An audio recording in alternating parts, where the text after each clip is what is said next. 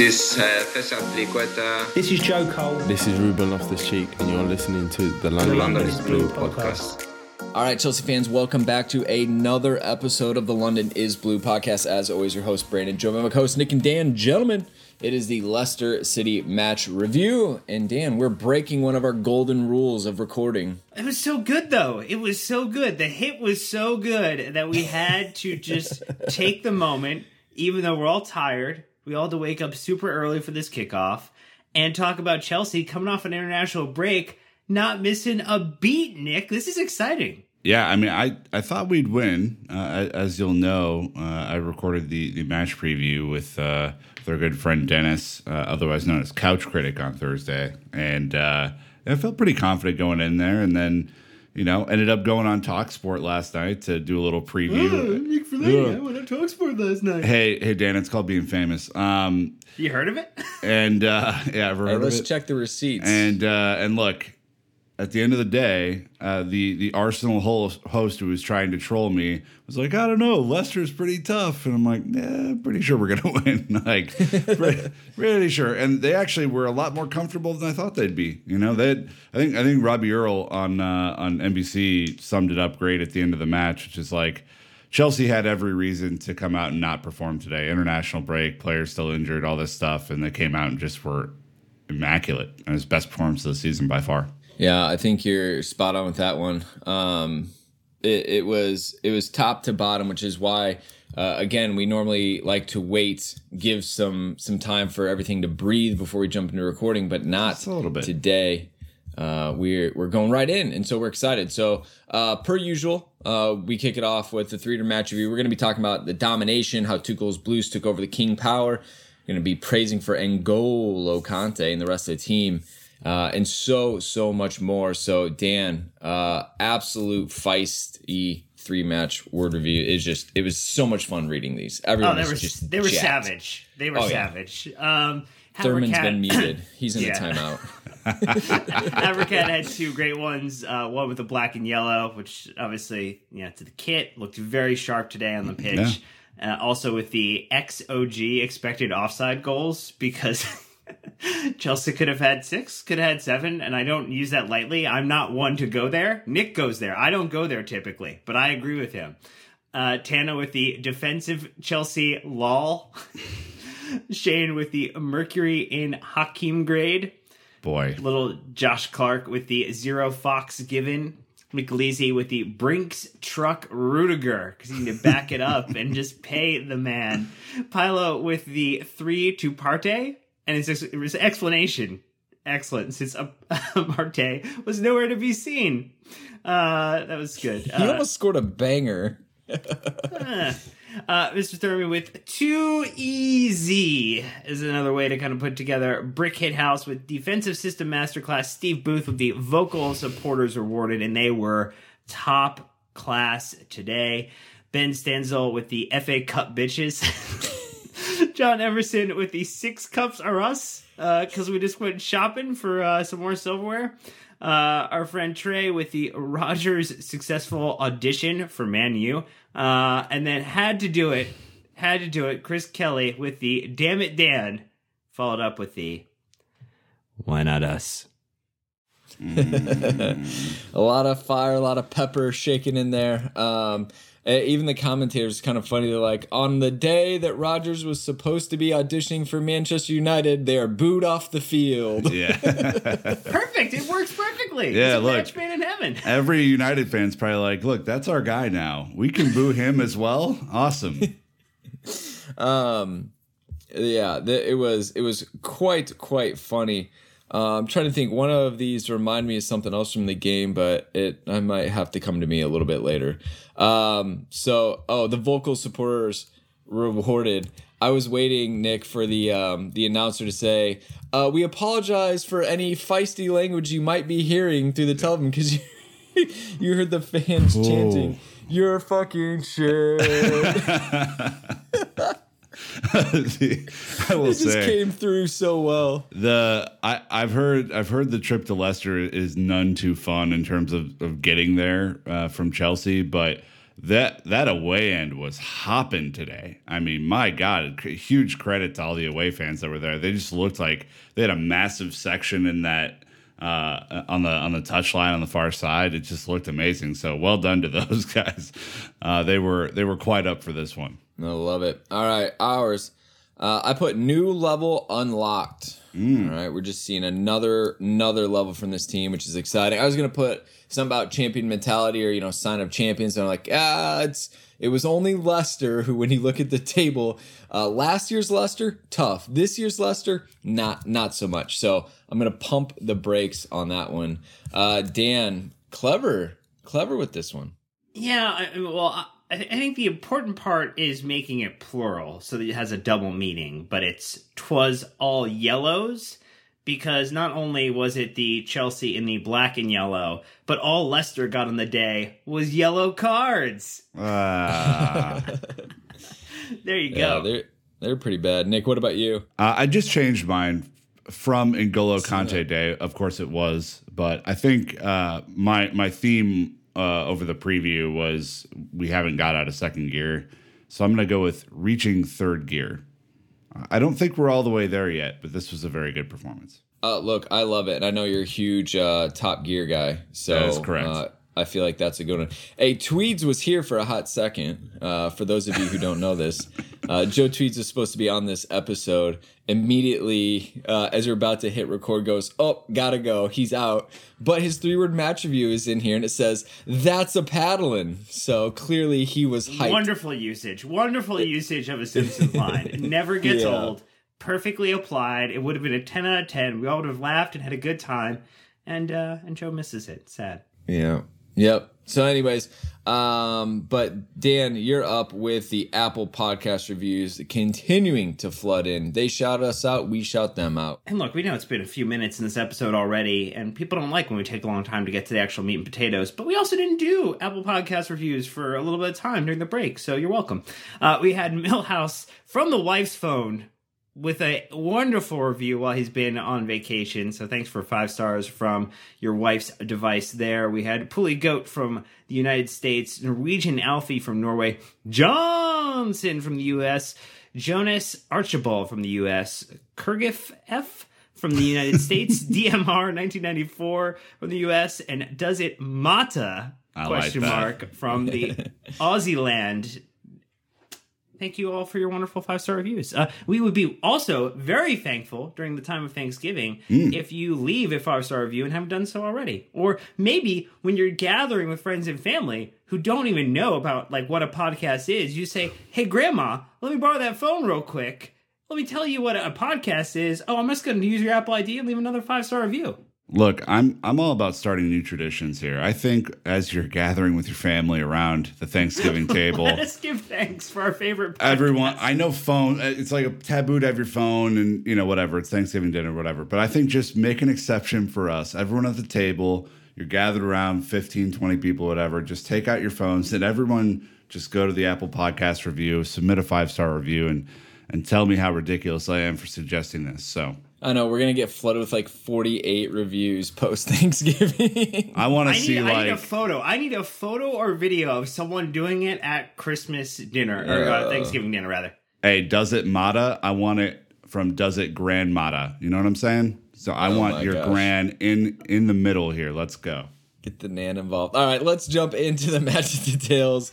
Uh, it was Leicester City uh, this past Saturday, the 20th of November, uh, in the Premier League at the King Power Stadium, though. Uh, in case you missed it, uh, Chelsea, or sorry, Leicester zero, Chelsea three. And uh, if only you could see the acrobatics I'm doing through the script, you would all be so impressed. The goal is coming from Rudiger, Kante, and then Pulisic. So we're gonna kick it over to the the official Chelsea FC app, the fifth stand, uh, for some highlights because who doesn't want to relive what just happened over the weekend? So thank you to Chelsea for letting us uh, use these clips. Download the app if you haven't. We'll be right back. Jorginho was fouled. Just a bit too close the attention there from Wilfred Ndidi. Taken quickly and taken very effectively. And Chilwell's in here and should have scored. Clips the top of the bar. It's got to score. It's got to score. What a great free kick taken so quickly. Caught Leicester City's back line out completely. I think you'd have to say he's well on side, isn't he? Well on side. In swinger with the left foot from Chilwell. Good header. Chelsea lead. That is a superb header. It really is. Rudiger, there's something about Leicester that brings out the best in him. He scored against them again. Good Oh, turn. Lovely turn, wasn't it, from uh, Reece James? And now Kante and Chelsea with players available. Still Kante might go himself. Oh, that is absolutely fantastic. Back on old territory, and what a goal from Kante. Quite brilliant. Chelsea double the lead. Looking for Castagna, who thought he was shoved by James, but he's got the ball back anyway. Soumaré and Didi. And then the shot from distance needed saving. First thing that Mendy's had to do is up to the task. That was hit with real venom by Amartey. Well, he has caught this, hasn't he? Absolutely spot on. Ziyech, James, now Jorginho. Ziyech again looking to curl one in. Dangerous is a great ball and nearly a third for Chelsea. Chalobah striding forward and playing it perfectly into the path of Ziyech. Twisting and turning and crossing, and Chelsea scoring. Excellent poked in finish from Christian Pulisic, and that surely has put the game to bed. Yeah, free kick to Leicester, and there won't be time to take it. Leicester City nil, Chelsea three. I'm gonna fight you, Dan. So, anyways, line up time. Uh, now that we've relived the magic, Dan, you've got us. We had a three, four, two, one again. Uh, the man with the easiest job in the world, Edouard Mendy, between the sticks. It was Antonio Rudiger, Thiago Silva, and Trev Chalobah making up our very defensive back three. It was Reece James and Ben Chilwell on the wings, with N'Golo Kante and Jorginho bossing the midfield, and it was Mason Mount, Callum Hudson-Odoi, and Kai Havertz up top. Unused subs, Kepa Blaga, Marcos Alonso, Andreas Christensen, Cesar Azpilicueta, Ross Barkley, and Timo Werner back on the bench, returning from injury. We did not see him play though because it was Christian Pulisic coming off the bench with a goal, Ruben Loftus-Cheek, and Hakim Ziyech all making very good substitute appearances.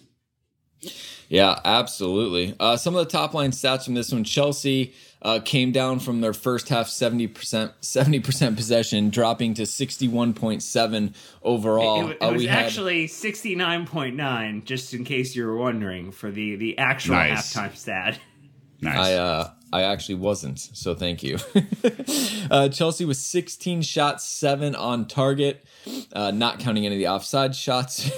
uh, Leicester City had four shots, three on target, which good for them that they were that efficient. Um, we had 15 tackles there, 18. We had nine clearances there, 10. So again, a lot of these things to say is pretty a tight affair. It was not. We had five corners to their three. We somehow had four offsides in 10 minutes. Uh, they only had three offsides. We had one caution to their three, eight fouls conceded to their 15. But the best part about this is the expected goals from at XG Philosophy saying Leicester at a 0.45 uh, expected goals to Chelsea's 2.39. Hey, we're back to overachieving. Let's overperform, go. overperform. I love it. Halftime, it was uh, Leicester had a 0.00 expected goals. Uh, Nick, you're no numbers man, but hard to hard to not love that one. Even I, a simpleton, can understand that 0.00 and zero shots, zero on target is not really where you want to live uh, in a in a half of football if you're Leicester City. You got Jamie Vardy for Fuchs' sake. They didn't even use him. It was great. Uh, one random stat from at Opta Joe saying 50%, exactly 50% of Antonio Rudiger's eight Premier League goals have come against Leicester, with four of them. The only Premier League side the German has netted more than once against in the competition, Foxy. A little bit of a reach from Opta Joe on the last one there. a little No, bit of a reach. that a was reach.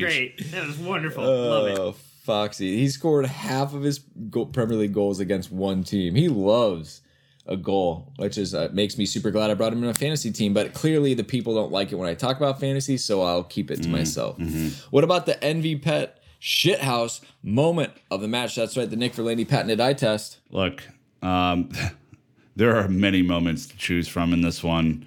Uh, N'Golo Kante splitting three Leicester players, sending them the wrong way while he goes the opposite direction. Tremendous.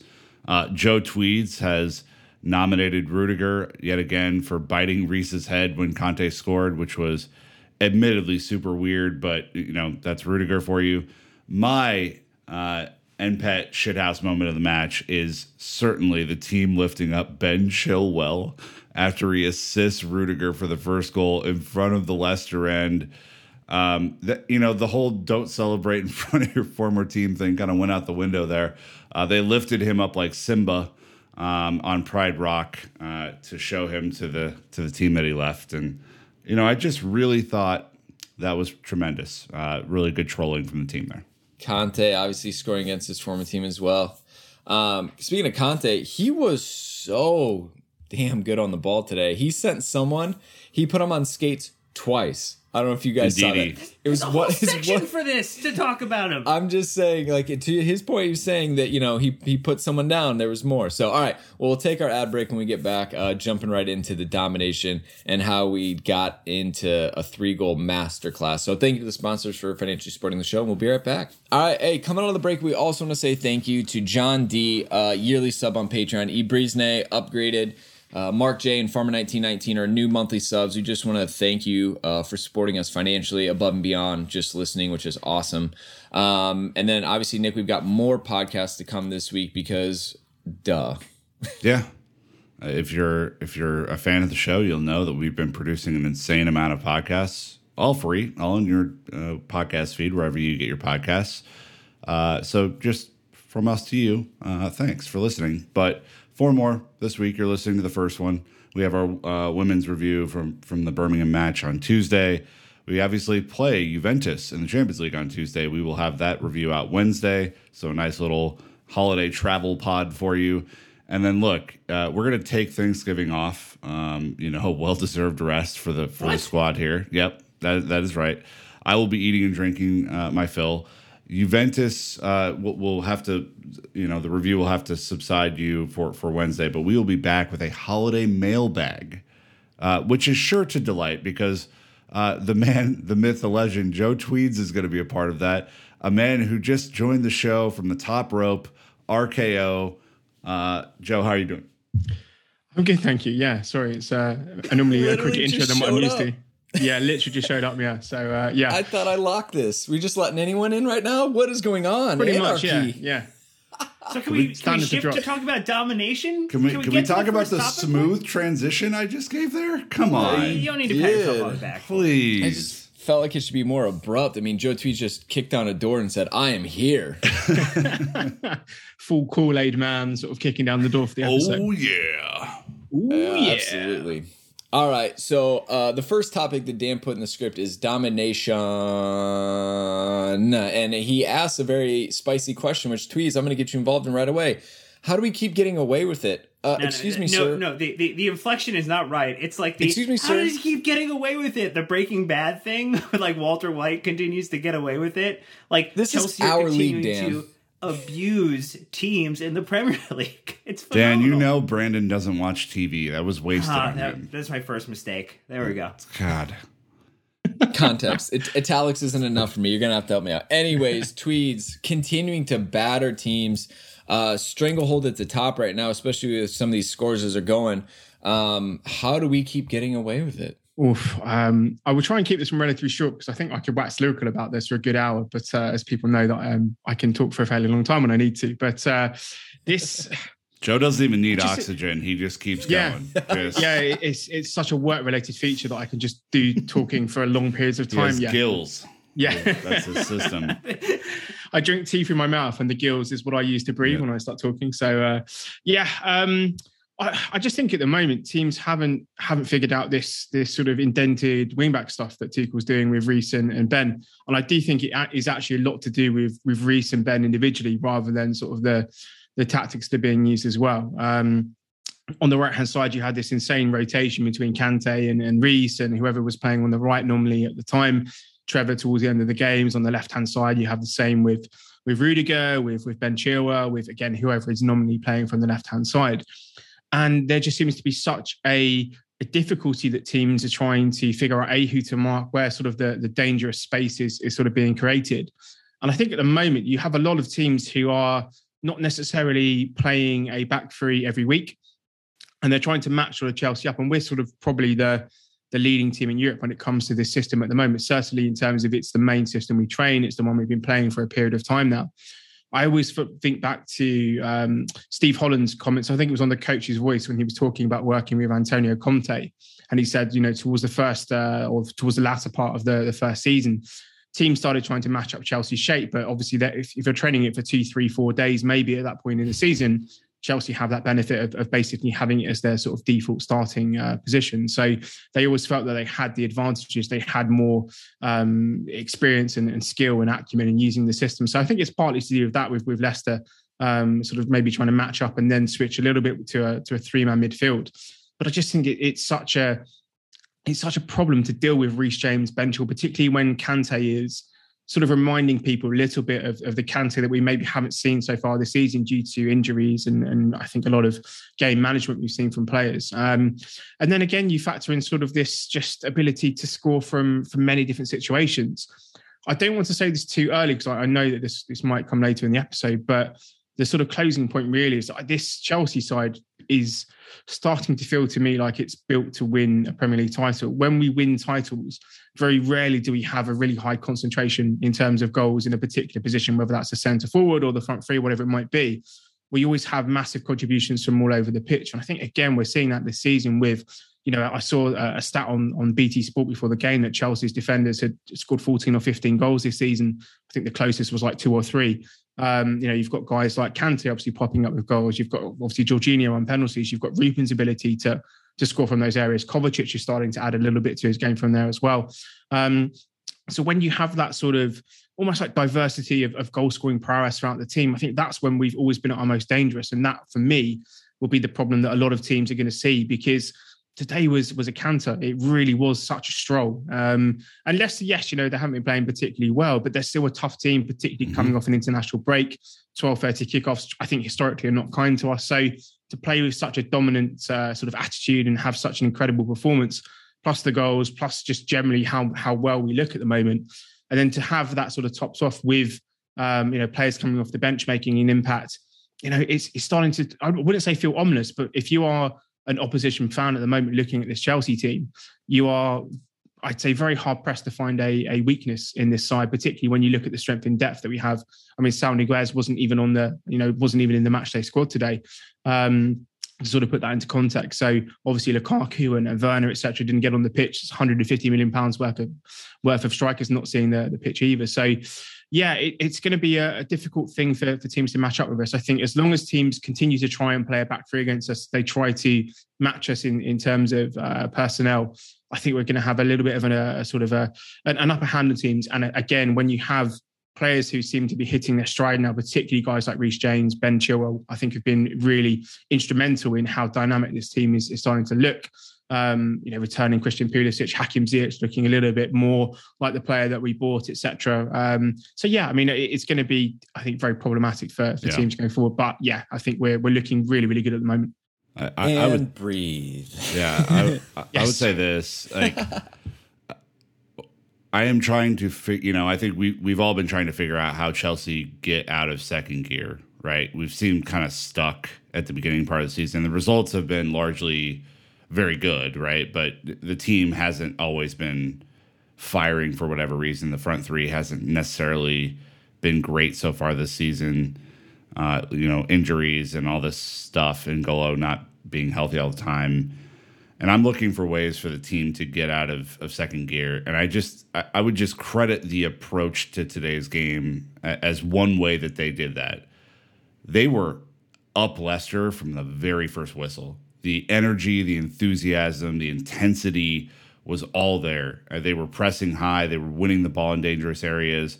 Uh, they were absolutely uh, connecting passes in a uh, at a, a, rate of speed that we haven't seen for a handful of weeks now. I mean, it's it's gotten really slow and methodical, and and I think today's was passing was so much more dynamic. And for me, Dan, you know, I, I, again, there are multiple ways that Chelsea can get out of second gear. Uh, one of those ways is, is our topic number two, so I'm not going to belabor that point too much here. But uh, I, I really was pleased with the intensity. I mean, I, again, I think to everyone's point, back from the international break, almost our whole team out for international duty because we have really good players, it turns out, and they all play for their national teams. But uh, you have you have that, and you have this twelve thirty kickoff. You're playing away. They had every reason to come out and and not play with that intensity, and I was just very proud of the way they attached or attacked the game. Well, when you when you made it so that it was everybody was kind of fighting almost everybody basically had to defend two men with the way that we were overlapping the kind of quick changes.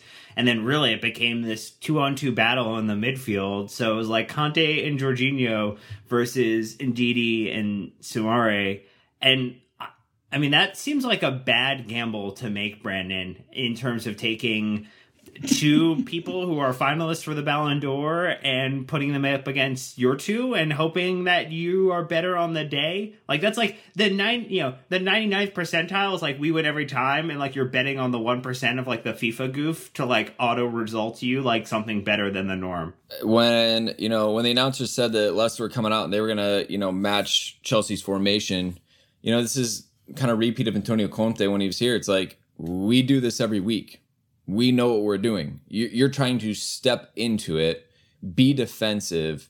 But, you know, I think Joe's talked about this in previous episodes where like you just get comfortable in your play style, you know your passing lanes, you built chemistry. Leicester had none of that today, and they looked like they had none of that today. And um, yeah, that two man midfield got absolutely torched, and it, it wasn't even close uh, Chilwell and Reece James knowing exactly where to exploit them, even if they do line up the same way. And it was just, I mean, more of the same. I mean, Chilwell had in the second half had license to roam. He was making straight runs down the middle of the field and being picked up. Can, can I also say, Jorginho's on the field, and your tactic, I tweeted about this. Your tactic for Brendan Rodgers is allow him all of the time and space on the ball. that's that's your plan. Okay, well, game over. Like he, is is is only neutralized when he has a player basically standing on his foot, and they couldn't get close to him today. And then there there were plenty of times, Joe. I don't, I don't know if you noticed this, where they were so scared of N'Golo that they fell off and Jorginho just kind of walked with the ball through the midfield. like there wasn't there was no one around him for like 30 yards and he's like, "All right, I guess I'll just advance the ball here. I don't know what else to do." It, it was think, so strange. It was it's actually really funny you say that because I think there was a point, I don't know if it was after the third goal, but uh, Trevoh Chalobah just was like, "You know what? I'm just going to start going on some adventures here." And uh, similar to, yeah, as you say, with, with Jorginho, he was picking the ball up and driving from essentially sort of 10 yards outside his own box to the edge of the, the Leicester box without anyone really challenging him in, in any capacity. And I mean, if there's one thing that you cannot do with with Jorginho is is sit off him. We've seen him, you know, dictate games basically wearing a pair of slippers and carrying a newspaper. If you stand off him, he's he's such a good player in that in that sense. Particularly when you've got N'Golo Kante having um, you know, a, a, performance that is is much more like the player that we know he can be. Um, and then you you factor into that as well. Um, just the ability for, as you say, the timing and the sort of innate sense that Reece and Ben have got to step inside and to become almost like a midfield trio at times as well. They they have this really just unique way of, of creating overloads and, and, and shifting the the the point of, of attack and being able to pivot play and to actually progress the ball now. So yeah, it, it just felt like a really strange setup from from Rodgers. Um, you know, as soon as you as soon as you start losing those individual one-on-one battles, and I think Chelsea were well completely and utterly all over Leicester in pretty much every single position in the first half. Um, then then you know you switch to a three-man midfield, and then that forced sort of the, their wing backs to push on, and then they kind of left it three v three at the back, and it just didn't really feel like a, a Leicester side that you may be associated with you know Rodgers over the past couple of seasons. But the, the thing that I will say is I think this is more a case of us making them look bad than than yeah. Leicester not necessarily playing well. And I've seen a few people saying, yeah, well, yeah, Leicester didn't play well, but that's 99% because you know we were completely we on the front foot the entire game. Exactly. Yeah. Yeah. Well, yeah in their formation, like you know, I'll give Rodgers credit for messing that up because I think that that set them up for failure, and Chelsea just put them to the sword. Nick, I, you I mean, I would, adopted the back three. I was born into it, molded by it. born in the dark. Yeah, I need. That's to, going over Brandon's head one hundred percent. I need to. Yeah, hey Brandon, Bane. it's a it's a small Bane. movie called Batman. I don't know if you've heard of it. Um, yeah Uh, I, So, so it was an indie film a couple of years ago. the indie film. Uh, the thing I'd say away. about uh, our- our defensive formation, you were talking about the wing backs, Joe, and I think this is something that I I picked up on that you kind of validated, and that I think I'll take a step further. There are very few teams in the Premier League that have natural width that can keep Reece James and Ben Chilwell out wide. Uh, you know, we've noticed that as as you've been talking, you know, you, you're mentioning this. Reece James and Chilwell basically either becoming attackers or central midfielders because they're allowed a little bit of freedom to kind of play jazz on, on uh, when we go forward. N'Golo Kante was playing right wing for fun in the first half because he was bored. I mean, like I I just he wasn't even in the middle of the park and we were still winning the midfield battle, which is is crazy. But you know, City of course can keep us wide. Liverpool of course can keep us wide. You know, I, I would probably argue that if Manchester United had any sense of tactics, that they have the personnel to probably keep us wide. But I don't think that there are many teams that can do that to us. And then and then it just becomes death by a thousand cuts. You know, and I think Chelsea have Yeah. the ability to make those death by a thousand cuts like three big gashes, and then the game's over.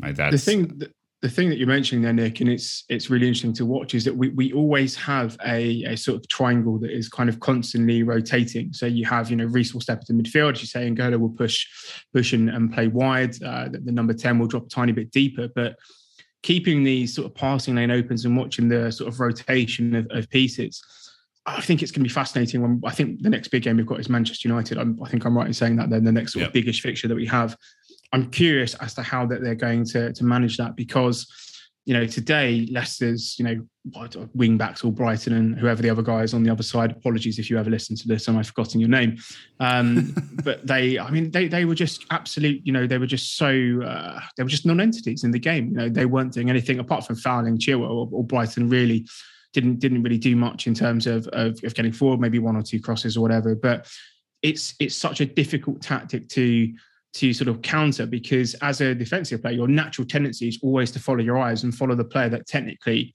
you're sort of lining up from. So when Reece steps in, in in central midfield areas as a as a wing back, are you going to are you going to follow him? Are you going to stay with Kante? Are you going to maybe drop deeper and help the centre back with with Havertz or with Mount or with whoever is going to pull into that space?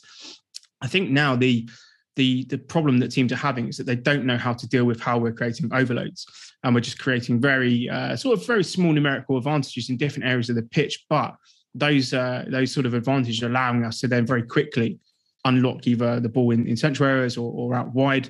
A lot of our ability to switch play and find space on the opposite flank comes from these moments where we overload a really small area, suck teams in, and then sort of draw them out to the other side as well.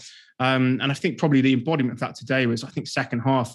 You know, Reece got the ball and was driving literally through the centre of the pitch with Soyuncu hanging off of him, threw him to the ground. And I was just like, this is this is the modern version of Chelsea. You know, Reece is basically going to play on half of the pitch, and wherever he sort of pops up, you know, Kante will fill in the gap, and Trevor Chalobah was stepping up, and it's it must be a nightmare to play against because not only do you have really really technically gifted players, but that right hand side today had some you know ridiculous amount of athletes in it as well. Trevor, Kante, Reece. I mean, there's not much really that you're going to do in terms of, of physicality against them or try to try to get into them as well. So it's it's just such a nice problem for for Tuchel to to have. How does he get everyone in the team, but also how do you how do you deal with that level of rotation and athleticism? You can't.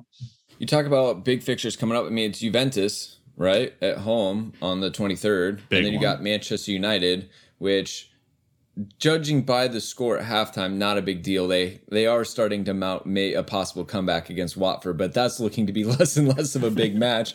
If anything, we might have to worry about a new manager at Manchester United and potentially a new manager bounce uh, the way things are going for them. But I'm sure he'll somehow nick a point and stay in the job just long enough so that Ole Gunnar Solskjaer is in charge for us. But we don't need to look that far ahead. Uh, th- look, Dan, I think I've seen some tweets even. And Marco was saying, I think Tuchel's best manager in the world right now. It's kind of hard to argue. It seems like, you know, Liverpool have been given challenges, they've stumbled. Uh, you know, City have been given challenges, they've stumbled. Chelsea have been given challenges. Joe Tweed's on record 150 million pounds worth of strikers on the bench and injured, not in the squad. Challenges have been dealt with. Uh, this team is, it's really hard to argue they're not one of the best in the world right now. The only reason Chelsea don't win the Premier League this season is ourselves. All right, man. Here come the shirts. Get ready. Really? Yeah. really? Yeah. Not not Manchester City, who is also a very good team. It's, we we're the team to beat.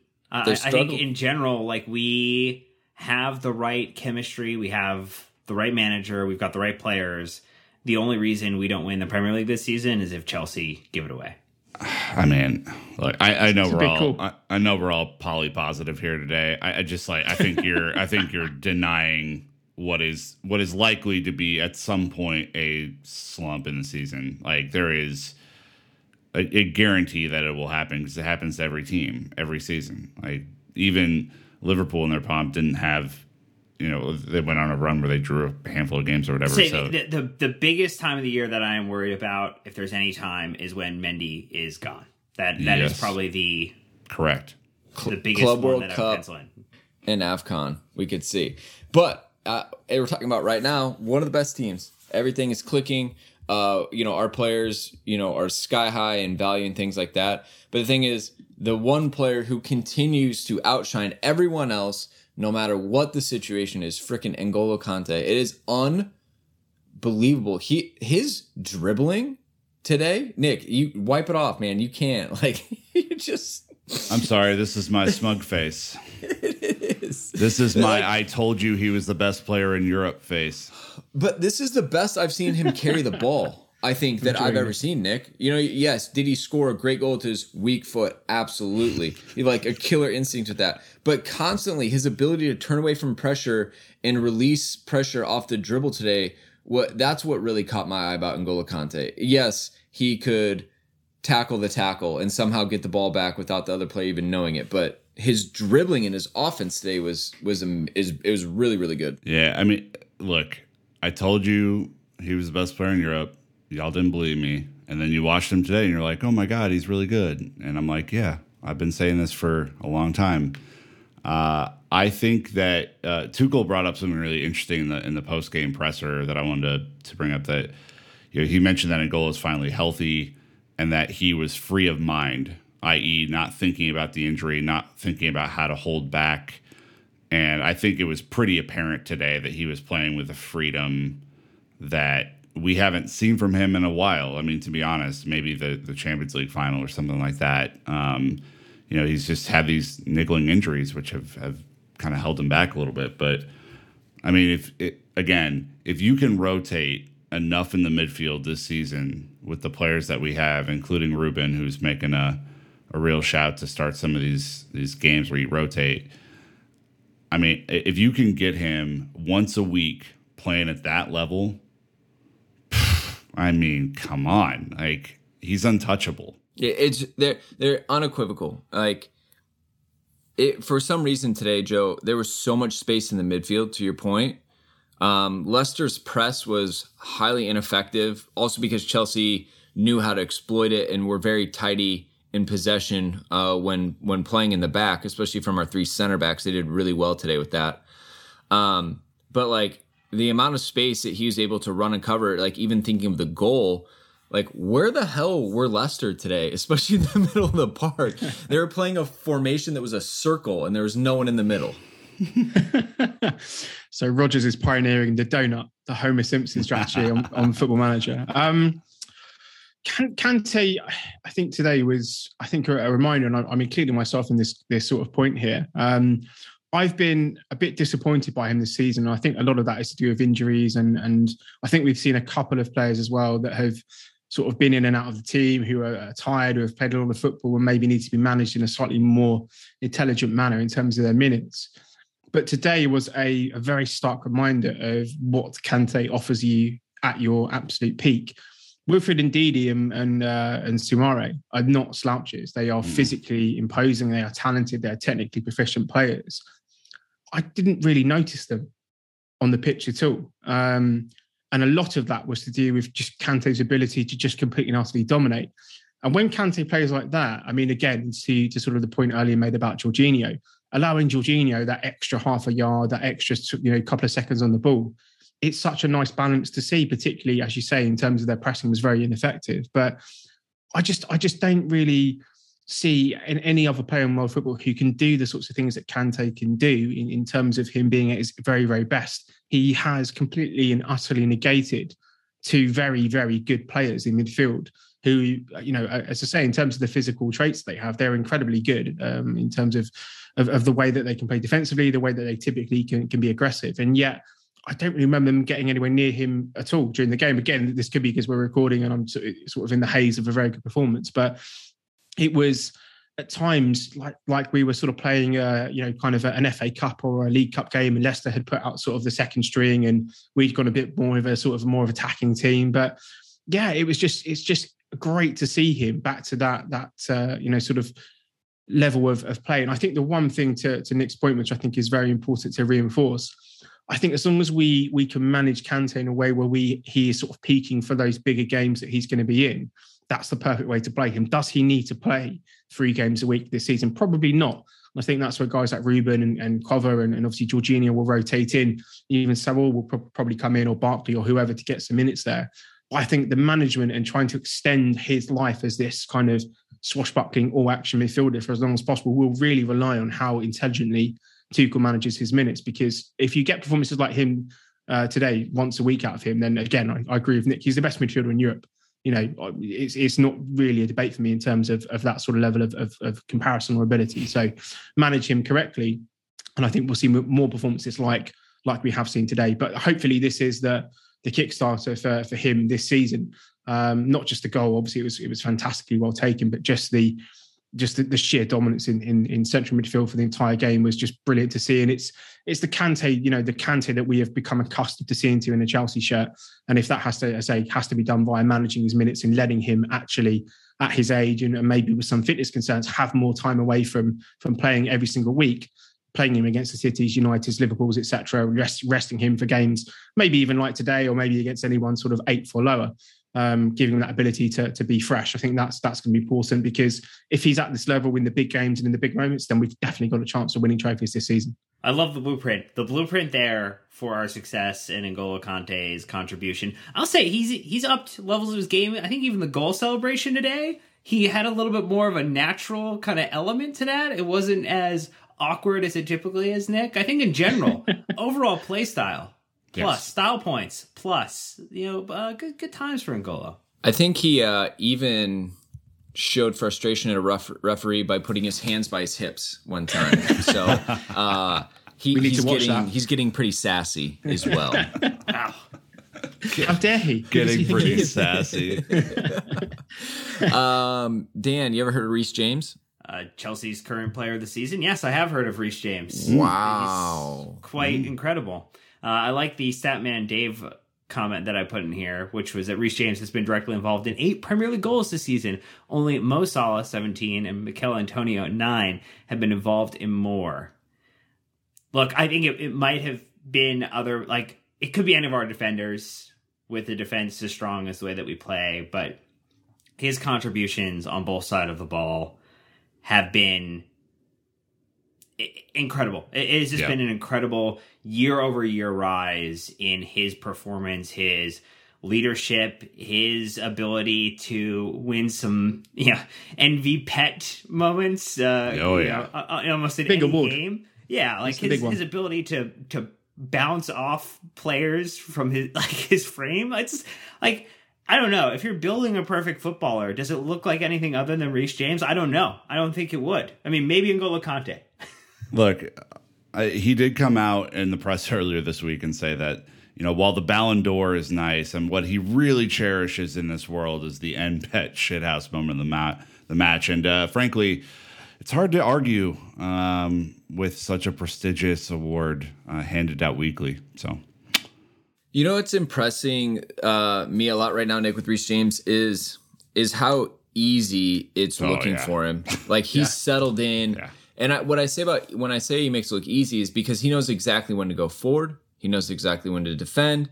He the game is just coming to him in slow motion, and because of that, he's able to make such um, such big impacts in these matches because if he were to stay up top the whole time, we'd be exposed. So like he's figuring out how to create these overloads and and be so effective in this system. It's it's wild. Oh yeah, I mean, I was I was going to say that same exact thing. It's you know, when he first started playing for Chelsea, it was like full throttle, gas pedal all the way pushed to the floor, just flooring it all the way up, all the way back. And he's playing in a controlled way now. You know, it's the little feints and body movements and touches that are giving him the space to operate and, and make Yeah. Smart decisions, Joe. And like to me, that it's like at 21, man, like he's a monster. I mean, he's an absolute monster. Yeah, I mean, there's there's three three points I want to to make sort of relatively quickly on Reece. The first one, I think, to your point there, Nick, about his his ability to create space. I, I think it was sort of second half. He was getting pressed by two people, and it's little kind of drop of the shoulder and a ball drag, and he was he was away into acres of space. I think people often because he's such a physically dominant player, I think people just forget how wonderfully technical and how such a generally just a fantastic footballer he is you know why he looks so comfortable in pretty much any area of the pitch that you put him, whether it's you know shooting or finishing like a striker, you know playing in midfield like a, a seasoned central midfielder, playing out wide like a wing, whatever you want to say about him. That ability, I think that technical ability, I think people should focus on that more because he is just such a wonderfully gifted footballer, and, and that that ability and that technical quality that he has really allows this system to to sing because you know when Reece steps into midfield, it's not like a clunky mid, I know a clunky old school fullback who can't sort their feet out. He can he can drag the ball, he can play a pass, he can drive through midfield. He's got all these wonderful gifts, and I think that is an incredible asset to to see. Um, second thing, really, and I think again when we're talking about a young player growing in stature, he's really demanding of his teammates now. There was a couple of times first half, particularly there was a moment when Havertz I thought should have played him in. And maybe a season ago, or when he first came into the team, he would have just sort of trotted back into position. But you know, top players demand you know perfection from from their teammates, and there were times where he's really you know shouting at, at players in terms of them not passing the ball or whether they should have given the ball, etc. And I like to see that. I like to see that level of of passion, desire, and and also just that uh, kind of you know backing himself in terms of receiving the ball. I love the confidence that he's playing with. And I think today as well, in terms of, I was looking at FBref earlier, my new favorite stat in there is XB, which is expected bodies. And uh, Oh, Reece no. definitely, yeah. Oh no. yeah, the, the Soyuncu Yeah, is, dude. is, yeah, XB is, is, yeah, has to be the, the new greatest stat. Um, I think Reece is leading it this season, but uh, yeah, watching Soyuncu is not a small human being. You know, Mm-hmm. he is a very tall, imposing centre back, apparently. But watching him try and get his arm across Reece and then literally get thrown to the ground like a, sort of an 18 year old playing against 11 year olds, it was very, very nice to see. So, also very pleased that the XB is coming back into uh, to Reece James's game. But yeah, I, I think he he he's one of the first names on the team sheet at the moment. I think when you're looking at the style that we're playing and how well we're playing, a lot of that is just down to him just generally dominating the entire sort of right half of the pitch whenever he plays. And I think again, it's going to be tricky to see him move back to possibly right centre back or, or rotate out the team because the fluidity and the dynamism, I think a lot of it comes from his ability to to step into midfield and play wide and to the sort of the, the chemistry that he's developing with guys like Trevor Chalobah and, and others on that right hand side. I like the I like that we are um, bolstering the stat game with our podcast. We are Oh, yeah. Adding new categories every week for for Statman Dave and and Opta Joe to consider in their in their calculations. Big, I'm Stats look, on stats on stats. I'm becoming a big stat guy. You know, I really like. These, these I are the like stats these. Nick like. You know, Yeah. He likes expected bodies. He likes uh, MV pet. We have some sort of MV pet metric. oh yeah, come on, guy. Where's my Where's my StatsBomb? Stat bomb. Nick for Uh, radars. Um, Yeah. It, it was good. Uh, I think, you know, Nick, we, it was kind of funny. You had a moment with Christian where you're like, damn it, Christian. And then you're like, yes, Christian. and it was just how it went for him, though, you know? he w- he looked great when he came on. I mean, he so uh, for for those who might not have caught this, he was playing center forward. Uh, you know, and he's he's he's done this a couple of times at Chelsea, and I think has looked pretty good. And every time he's done it, because his movement is so quick and dynamic, and uh, you know, I, I will say him and Ziyech seem to be very much on the same page when they play together. I mean, it just he the the little runs, either the back the back post run that he'll make where Ziyech will cross it, you know, and, and put it on a plate for him, or these little dink passes that were played today were just sexy. And the the reason I got mad at him is because he should finish a tap in. He's way too good to miss that first opportunity that he put forward. And look, I would, you know, if I'm if I'm going to be fair about it, I, if Timo had missed that, I'd be pissed off too. Like, so I'm I was upset that he missed a very easy goal off of an insane kind of back cut pass from Ziyech. I mean, it would have been one of the prettiest goals we've seen in a while. But then he comes back and he makes one. And and the point that I made on on Twitter, which I you know, I of course every time I post about Pulisic, people are in my mentions, either good or bad, whatever. Uh, I don't believe me. I'm going to keep posting about it. Now that he's playing again, I'll post about it. But the the reason why he will play, and I'm not saying he will start every game. I'm saying he will play a lot under Tuchel, is because his movement in the final third is better than any other player that we have. He makes little gambles in the box that other players just don't make and it is part of the reason why he is so valuable to this team.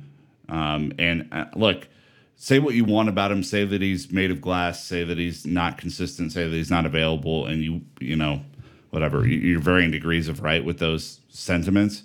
You also have to be fair about it on the other side and say that when he's in, he makes shit happen. And for a team that has struggled to make shit happen in front of goal this year, that's a welcome addition back into the team. Fuel yeah. the fire fuel the hate, fuel the passion. Come at me. Very direct. Very well, direct. Well, not about fueling um, Christian's fire. You know? I hope so. You know, get get it going because he had some really great movement today. You know, with the offside, very unfortunate to not. I mean, so uh, it, it's about a yard away from him having a brace, which would have made it even sweeter coming off yeah. of uh, you know his contributions during the uh, the international break. But just in general, I, I think it's having another yeah. attacking option at the moment, Brandon, is so important. With but he's just, different. He's right. a different attacking option, you know, in that sense, and that's what's great because you know it, it provides a very different, unique option to to go against. Uh, yeah, great headed goal against Mexico uh, for the U.S. over the international break. Uh, as a substitute appearance, and now he's coming in, scoring again as a substitute appearance. So, um, you know, things are headed in the right direction for him, which is which is really good. So, uh, Dan of the match. Dan, you've got Dan of the match versus Leicester City. It feels mean to run one of these after such a comprehensive team win, but the it people did. demand it. People do demand it. And look, uh, yeah, you, you can't fit them all in here because this was a great game and everybody deserved a shout for something that they did in this match. Chilwell didn't uh, make it. Chilwell didn't make it. Come so on. Chilwell was in it until the multiple oh offsides. I, I, did, I did, I did, I did replace Chilwell with a other option to give people, you know, wow. the opportunity to leave someone in the comments. Because Dan, what a miss! That's what he was saying. My God, what a miss! I mean, Mendy wasn't in there either. Chilwell was playing striker today, man. Come on. Well, then he like, needed a goal.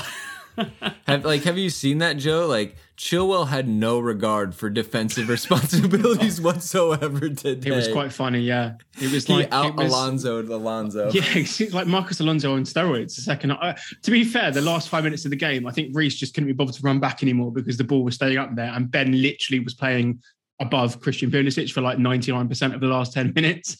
But uh, yeah, I mean, I, I actually I voted for Thiago Silva for my man of the match. Um, just felt he was imperious today. I mean, there, you know, Vardy is still a handful as a player, and Leicester are still a relatively decent side. Um, but I mean, he's just yeah, how old is he? What thirty seven? Yeah, I thought, he, I thought had, was he incredible. had some crazy step ins. Like I, I no, do, he's he's good. Don't get I me do wrong. think it was Kante who wins the man of the match at forty eight percent.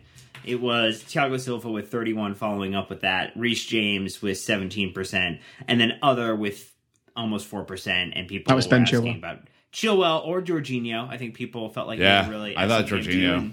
Yeah. I, I, think that that's a good shout as well. So in general, again, don't be disappointed that the guy didn't make it in. Everybody had a great game, and so now we're splitting hairs. Don't split hairs. And, just N'Golo, the love fest. N'Golo is the clear man of the match. I do, I do want to give Silva a shout out though. I mean, it is. I didn't think he was going to play this game coming back from the international break, sure. right? And uh, you know, Brazil now qualified for the World Cup. I'm sure he will be a participant in that World Cup team the way things are going. Uh, if you could just write his uh, one year extension right now, um, that would just give a lot of people uh, something to celebrate. That would be great. Uh, he is insanely good. Class, smooth, silky. Um, so uh, the table as it stands, this is wild. So we're recording right, and all of the like Saturday matches are going on right now, which is it's actually like really hard to keep track chaos. of. Um, chaos. talk about bodies. Um, so as it stands, again, I have to use that huge qualifier because a lot can still happen. Uh, Chelsea are top of the table, and nothing is going to change that. We have separation between everyone. So right now, Chelsea are in first on 29 points, City in second on 23 points with the game in hand. West Ham in third on 23 points. Again, their match going on. Uh, Liverpool fourth with 22 points. They play Arsenal later, who are in fifth on 20 points. Uh, then you get into like Wolves, Brighton. If if look, if Watford beat United, they're down to eighth. Palace climbing, Tottenham in tenth right now. Brentford up to 11. You've got Everton in the bottom half, Southampton in the bottom half, Leicester in the bottom half, Villa in the bottom half, Leeds. Like this table is absolutely weird. The biggest difference, though, as it stands, again, qualifiers on qualifiers. Norwich are out of 20th. They are into 19th place. Newcastle down to 20. Didn't Newcastle just get a point, or didn't they just get a equalizer? Again, as it stands, it's three to three. Newcastle three, Yeah. Brentford three. I Nor- can't. Norwich, no. Norwich scored a second, uh, their second goal. Oh, they did. The It two, is- two one right now. Good for It's- Billy it's- G. It's wild and anarchy and chaos down there. But uh, Oh, always, tweets- always rated Dean Smith, best The- the- manager for Norwich ever. The, the one that I liked is it, you look at Chelsea, and that's a nice 29 point number that we have. And then you scroll all the way down to ninth place, and it looks like Tottenham and all of the hoopla around their team have only 16 points. And I frankly am no mathematician, but I don't believe that those two are very close at all. Um, and it seems like everyone's talking about Antonio Conte and not talking about Thomas Tuchel. So I mean, it's it's the suffer season. The suffer season is upon them. Hmm, isn't that interesting? Very much so. It very much so is. Uh Tweeds enjoying the table. I mean, who isn't? That's a Chelsea fan at this point. Yeah, it's uh, it's making for some nice reading. I'm I'm hoping Liverpool Arsenal draw. I'm hoping United lose. Apparently, Harry Maguire has done something very upsetting to Manchester United fans with the captain's armband, which I'm just sort of reading on Twitter at the moment. He got a red Oh. card. That He's sounds- suspended for our match. Oh, it's fantastic. Damn it. Damn it. I wanted him to play. He was so terrible. Do you like throw the armband on the ground? Wouldn't what a you- pro move by Maguire to get sent off ahead of the I know Chelsea I'm going to get match. bodied by Chelsea, so let me get sent off so I don't have to worry You're throwing about a late tackle here just to sure that one up. Smarter than I thought. Yeah, so it's great. Yeah, absolutely great viewing. I'm just uh, I'm, I'm looking at yeah. Okay, so Palace obviously uh, I think they're being they're calling them Cobham Palace on the timeline with Guehi and Gallagher playing. So Hey, Cobham Gurley Palace scored. in tenth. Yeah, Guehi scored exactly. Yeah, Leeds possibly going to get relegated, which is great for me. I'd, I would love to see Newcastle get relegated. I really, really would. This Same. this big new revolution, but uh, yeah, that'd be quite fun if they get relegated. But yeah, things things are going well for us, and it's very quiet, which I like about that. I like that not many people are talking about us. You know, we're sort of quietly going about our business, quietly bashing teams up every single week. Tuchel is quietly the best manager in the world, and very quietly And- we're going to win the league. And credit to Thomas Tuchel for swerving the manager of the month curse. Yes, Yeah. Because typically you get the manager of the month award, you go on to lose the next match or have a very bad next month. So at least we're starting off in the right direction. A, a special note uh, for another manager who, uh, at some point, I'm sure will will get bodied uh, by Chelsea. Mauricio Pochettino. Uh, my man can't even we win League uh, with uh, you know the crazy amount of talent that he has over there, and uh, and frankly uh, has no business talking about Chelsea Football Club. Uh, not only are we a d- better defensive team than you are, but I think we have one more goal on the season to this point. So, um, in the immortal words of Nick Verlani, shut the fuck up. Thank you. That's all. That's all the questions I have for today. What a way to close it out. Yeah. All right. Well, um, that that is going to do it actually for us uh, in, this week. So uh, a lot of drama going on uh, outside of Cobham. Not our problem. Our shit's in order. Our house is taken care of, and it is fantastic. So uh, continue to revel, Chelsea fans. Continue to enjoy. Uh, and continue to soak up the content that we'll be putting out uh, between the four of us and the rest of the team at the London is Blue podcast. So that's going to wrap us up. Uh, always really appreciate uh, the comments on social media and, and, the, and the chats on Discord. Again, if you're looking for Chelsea Home, that Patreon community uh, is is second to none. So that's going to wrap us up. Until next time, Chelsea fans, you know what to do. Keep the blue flag flying high.